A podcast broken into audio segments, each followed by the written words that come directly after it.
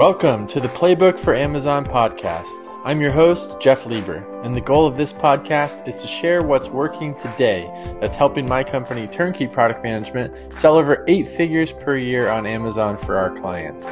We will share with you the actionable steps, systems, and playbook that you can plug into your business to boost your sales on Amazon. Let's go. Hey guys, Jeff Lieber from Turnkey Product Management here, and today we are talking about a topic we hear about a lot. Uh, a lot of clients come to us and they say, "I have a seasonal product, and my sales, you know, peak during the summer season if it's an outdoor summer product or whatever, and then they have big drop off, you know, when it's not their peak season once winter hits, or vice versa. Sometimes it's the exact opposite." And there are ways to combat this, and uh, we're going to talk through that today. So number one, you know, if you do, if you are in this scenario where you have a seasonal product, it's not a bad thing. We've got some very successful clients that have very seasonal products, but they're multi-million dollar companies. So um, it's not like it's impossible to deal with, but you just need to take action and do some things to, you know, help diversify your business. We're going to talk about those today.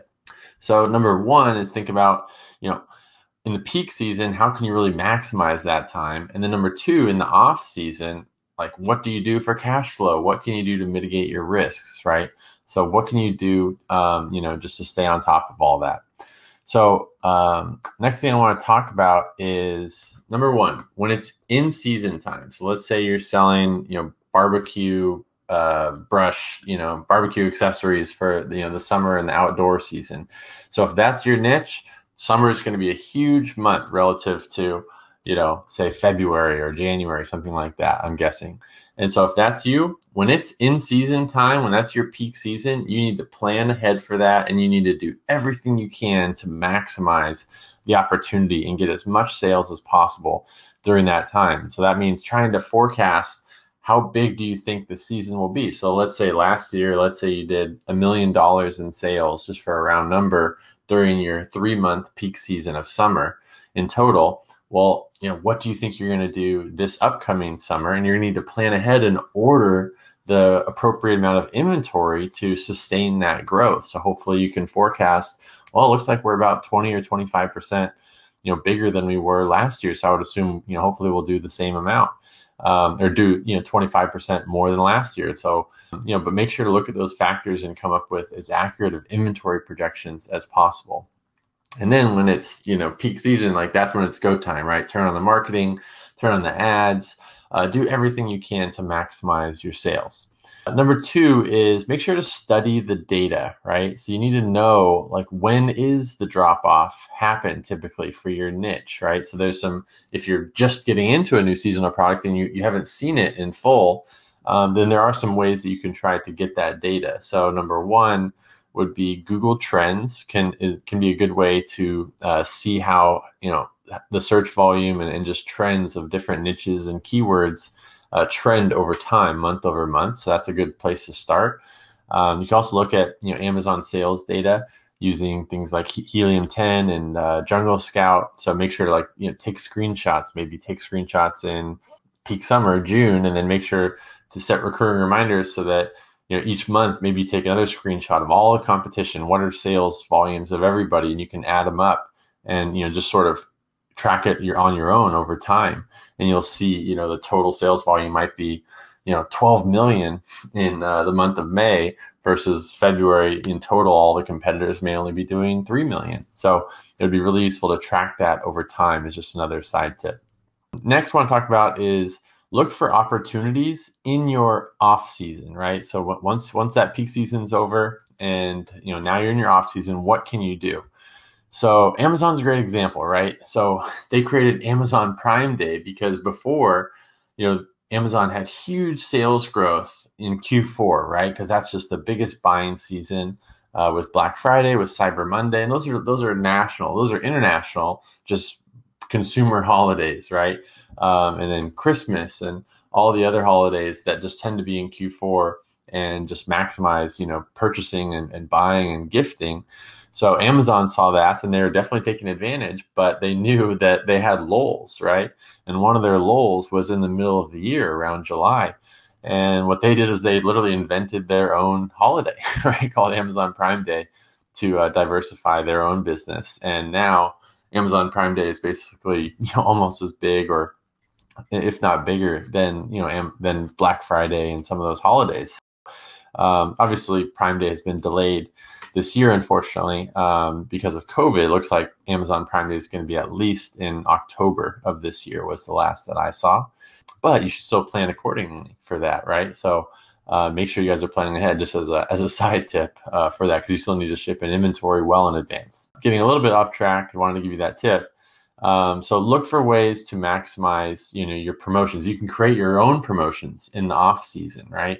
Um, when it's not peak season, but you can run bigger discounts, bigger sales. You know, whether it's, um, you know, Father's Day, or just find different holidays that are out there and just create sales and promotions around those times, uh, similar to what Amazon does, right? They just maximize every major, you know, discount holiday or any any holiday. They just make an excuse to run sales. Um, so that's another great tip.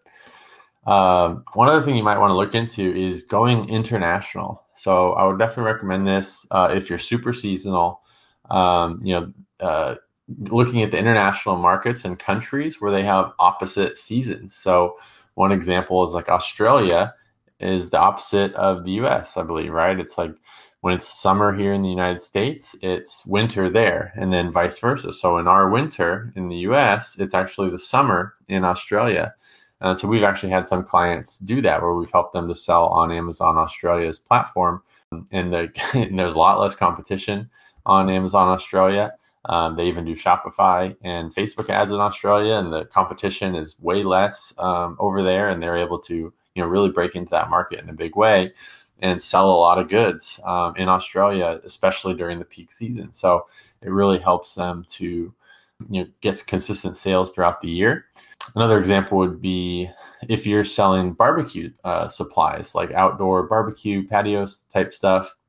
If that's your niche, Another thing you can do is expand your product selection and your product arsenal to not be limited to just that season of products. You may have an awesome, you know, uh, a really great product that is crushing it seasonality wise, but how can you expand? So let's say you have a barbecue brush that crushes it during those three summer months, but then it really dies off.